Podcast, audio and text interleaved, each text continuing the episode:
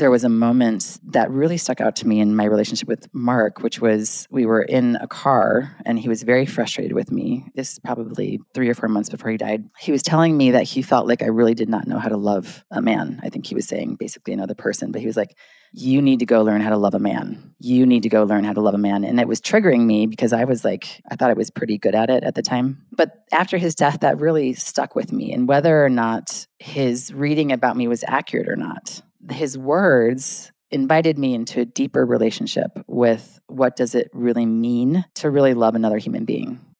Welcome to The Art of We, the podcast where we explore how committed partnerships can be potent vehicles for fully delivering our gifts to the world. Hi, I'm Krista Vanderveer, a seasoned consultant and executive coach. And I'm Dr. Will Vanderveer, a leader and educator in integrative mental health and wellness. As husband and wife and business partners, we keep learning that the key to maximizing our authenticity and impact in the world lies inside the health, security, and depth of our relationship. On this show, we'll pull back the curtains to share lessons, insights, and practices from our own marriage and professional careers that help us thrive. If you're a leader, founder, or overachiever, and you want to leverage your relationships for personal and collective growth, then you're in the right place. Welcome to episode 48 of The Art of We. This is a special edition of our podcast, primarily because the day that we're recording this, the exact day eight years ago, my previous partner to Will suddenly died. And we're going to be talking about the transformation that I went through and how this massive loss and this sudden death has informed in a really important way who I am today, and also in part because I'm only part of the equation here, but in part how we now have this we. So, anything you want to add to that, Will? Well, I think this is a beautiful topic to explore because we tend to think about loss and grief as negative experiences. And we don't necessarily think about the richness or the gifts that can be received through the process. And I think you've done an amazing job of really looking to see what the it seems a little strange to say gifts are of the loss, but the impact of the loss on you and who you have become and how going through that supported and continues to support who you are now. Totally. Eight years ago today, I would have never been able to see, imagine, get in touch with the benefits of loss and death. And it took a while for that to actually become apparent. But I think that the, a big lesson for me here is that if we're not holding big heartbreaks, losses in our system as part of our journey, if we're not holding them with trust and care, and that there's going to be another side to it, and there is another side to it, it can be very challenging to be human, I believe, to be human in this world if we're not able to hold that in that way.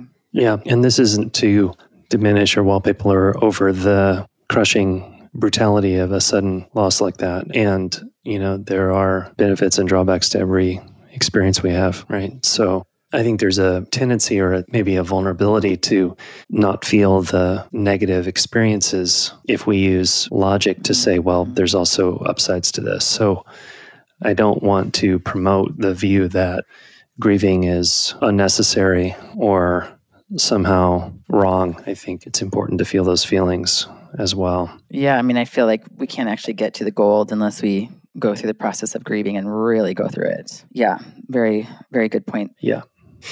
Why don't you start us off by telling us a little bit about what happened and the context, and so our listeners know what we're talking about? Yeah, great. Oh, it feels tender, even though it's eight years later. I just feel there's like a permanent mark in my being still today. And I've done so much healing and so much work around this piece. And you've been a huge part of that. So, in the tenderness, I will share that it was eight years ago that Mark died, and it was about a five year relationship. And in the last year of our relationship, we had gone through a lot of challenge. And we did we weren't sure if we were going to find our way. We were in and out. We were not having basically the skills and support that we needed to break through some some big challenging pieces, which I can look back and now say there was actually a lot of trauma in the field And we didn't have the tools or the awareness to know how to work with that. That's one way to view what was happening for us.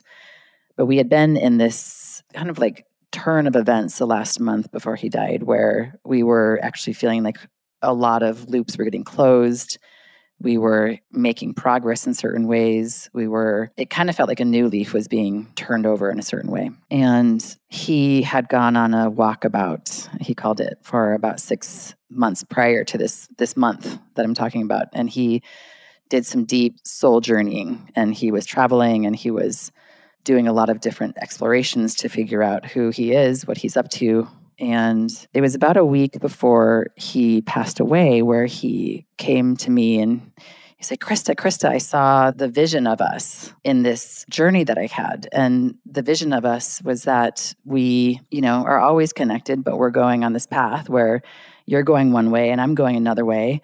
And he had this whole kind of like visual download that happened for him. And at the time, I was like, okay, well, I was saying to myself, like, I didn't ask enough questions because I was like assuming he was seeing that we weren't going to be together. We were going to break up. And the following week, we, on the 9th of September, which is when we're recording this, we were on the phone and we were talking about the date that we'd ha- we would have the next day. And I had been kind of chewing on this vision that he had. And I was gonna ask him like wait a minute are you saying that you're gonna like i had this like hit like is he saying that he's gonna die? Like i don't understand what he's talking about. And i was gonna ask him in person the next day to tell me more about his vision. And we were staying in separate houses at the time. I happened to be staying at my parents watching their dog when they were away. And i went to bed early because i wanted to get a good night's sleep before we had our time the next day and it was strange because I slept better that night than I can remember for years. I slept deep and hard. And when I got up the next morning, I picked up my phone, which I had silenced over during the night, and my phone had exploded with texts and calls and all of these people trying to reach me. And so I picked up the phone and I looked at the phone, and the last person who called me, I called her. I was like, oh my gosh, what's going on? And she said, Are you sitting down? And, you know, I kind of panicked because that's like the the usual phrase somebody would say when there's an emergency. And she told me that Mark had passed away suddenly the night before. And he was at a he did yoga. We there was used, there used to be a place in Boulder called the Integral Center where a lot of us were doing deep relational work together. And there was a yoga class, and then they would often have on Thursday nights, or was it Thursday? I can't even remember at this point what day it was. I think it was a th- Wednesday or Thursday. They would have like a dance, a dance party, and people would dance together and have fun and drink kombucha. And apparently, during the the dance, he walked out into the hall and fell face down, and I think pretty quickly left the the world. I know that there were ambulances there, but they weren't able to revive him. There's a lot of other details in the story, but that's the gist of it. So when I heard all of this, this was the next morning. As you can imagine, I was in pretty big shock. Wow. And so many aspects of this event that really jump out at me. I mean, the biggest one in, in terms of your experiences that's so big and what I'm hearing is not knowing, you know, what happened and the shock of turning on your phone in the morning after such a good night's sleep and getting the news and just wow. So then there was so much more that happened that you've shared with me over the years of um, navigating that loss. And I'm wondering, you know, there were so many things that you went through in the days, weeks, and months that followed that. And and we could go into those details. And at the same time, I'm wondering what a distance of eight years has given you in terms of mm. insight or integration mm. of understanding what the impact was and is mm. on your being and what's important to you, who you are. Yeah. Yeah. There were so many layers of learning and complexity inside of a situation like this. One being faced up against the real confronting challenge of what I should have done, what I could have done, what were the signs, what were the symptoms, what were we not paying attention to. That's one whole area. There's another area of regret, of conversations playing through my head, of the big challenges that we had, of how I wish I would have shown up, how I could have shown up, negative impacts that I'm sure that I had. Like just kind of like in the beginning, I think it's like the negative frame of how it went wrong, how I did wrong, how I could have done better, what kind of God would create this kind of heartbreak and loss to somebody very deeply painful and swimming in months of existential despair and questioning. Like, really? Like, what the heck? Like, how how could this happen and i think there's an element to the shock that had me in a, a state where my brain like i felt altered for for months. I felt like colors were brighter. I felt like i was blown wide open. At other times i felt like i couldn't get out of bed. I was on the floor asking really deep questions about life. And it took gosh even time was funky at that time but it took at least at least a year. I remember the year mark when I had a gathering with friends of being like, okay, I made it through this year until I think things started to open up more and I could access more of the gifts of the experience, which we can get into. And another layer, and you've been involved with a lot of this, is working through my own pieces of, I guess, and you can tell me if this is the right word for it, but trauma around the incident. Like we've together, you and I have broken down the moment of waking up and looking at the phone and have really worked that piece. We've also worked pieces around overtaking responsibility for his death. Like I should have known.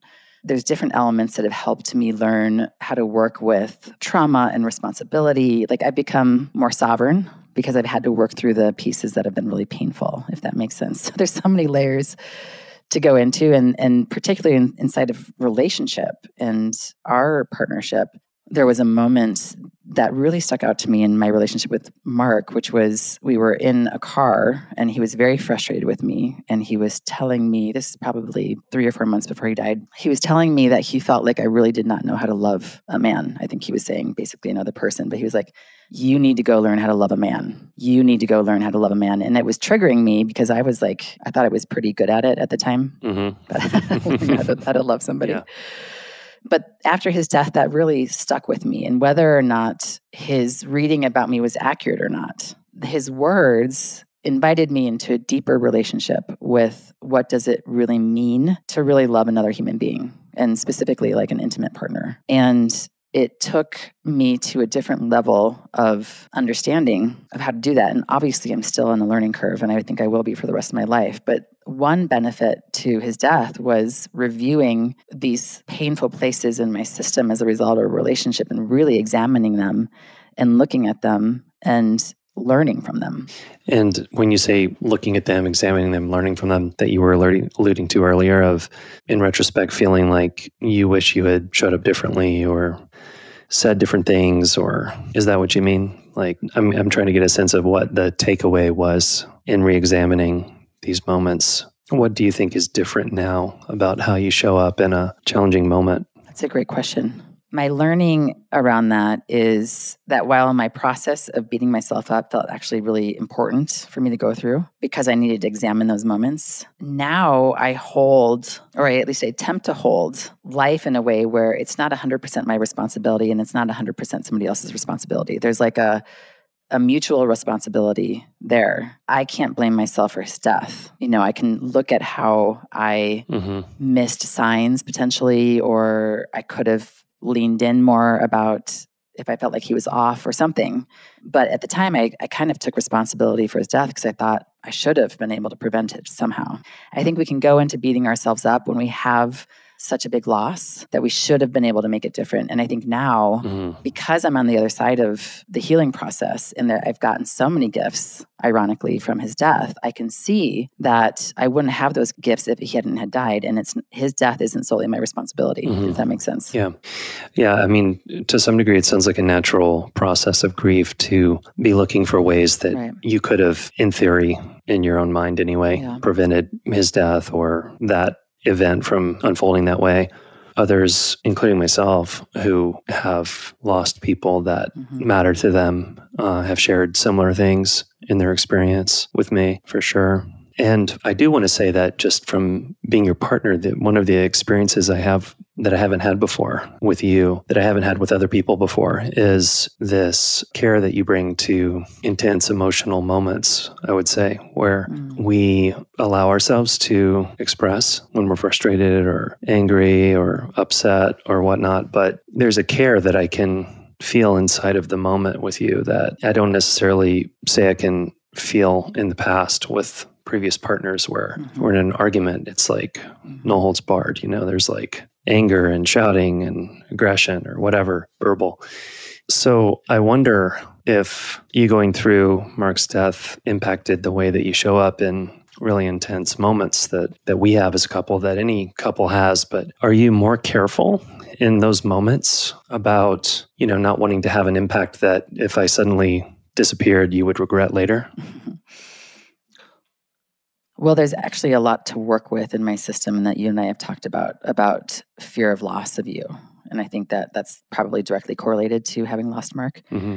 but i think really the difference for me in that my relationship with mark and our relationship and what you're speaking to is that with mark and this was a big learning one of the best learnings in a certain way was that we were still operating in I perspectives and I didn't know it. It was very like subtle, but it was clear now looking back that I was out for me hmm. and I would project onto him that he was out for him. I mean, I couldn't I can't speak for him, but there was even though we both wanted it to work out, there was like a an I orientation. And his death and part of learning how to love somebody and specifically an intimate partner, it changed for me, shifted. Like the learning was to really love in the way that I'm wanting to love and have a relationship requires that there's that we're having a we perspective. And so if I'm in a fight with you, for example, I mean, sometimes I can think of a handful of times where I go into my, you know, I like righteous self. But I think the care that you're speaking about is the part of me that came online that recognizes that I'm harming the relationship actually if I'm orienting from an I perspective versus a we perspective. And that we're co creating this together. We're both responsible together. It's not like I get to put the blame fully on you or you get to put the blame fully on me or I get to put the blame fully on me and vice versa. And that shift is hard to talk about, but I think it has an extraordinary result. Yeah. I mean, I have received that result from you, I would say. And it's really potent. Again, like any couples, we can get into these moments where we think we're right and the other person's wrong. And there's an absolute quality to that yeah. perception in that moment, but it doesn't last very long for us. And we've been together for almost six years now. So we get to 12 or 18 or 24 years. Yeah. You know, we might have a different conversation, but feels unlikely that after six years we're going to you know see something completely and totally new that is difficult more difficult to work with than right. than the beginning. So i'm wondering if you feel like losing mark left an impact on you of like somehow related to your stand for this we perspective getting stronger in your system?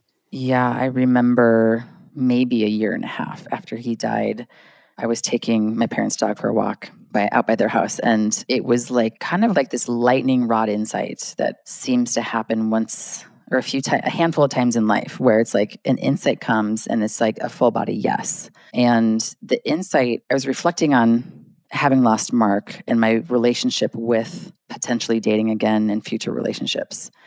And the lightning rod yes was about if there's anything that I want to accomplish in this life that would be super meaningful to me, would be to have the kind of partnership that Mark and I were attempting to get to. At least I was attempting to get to, but we absolutely couldn't get to.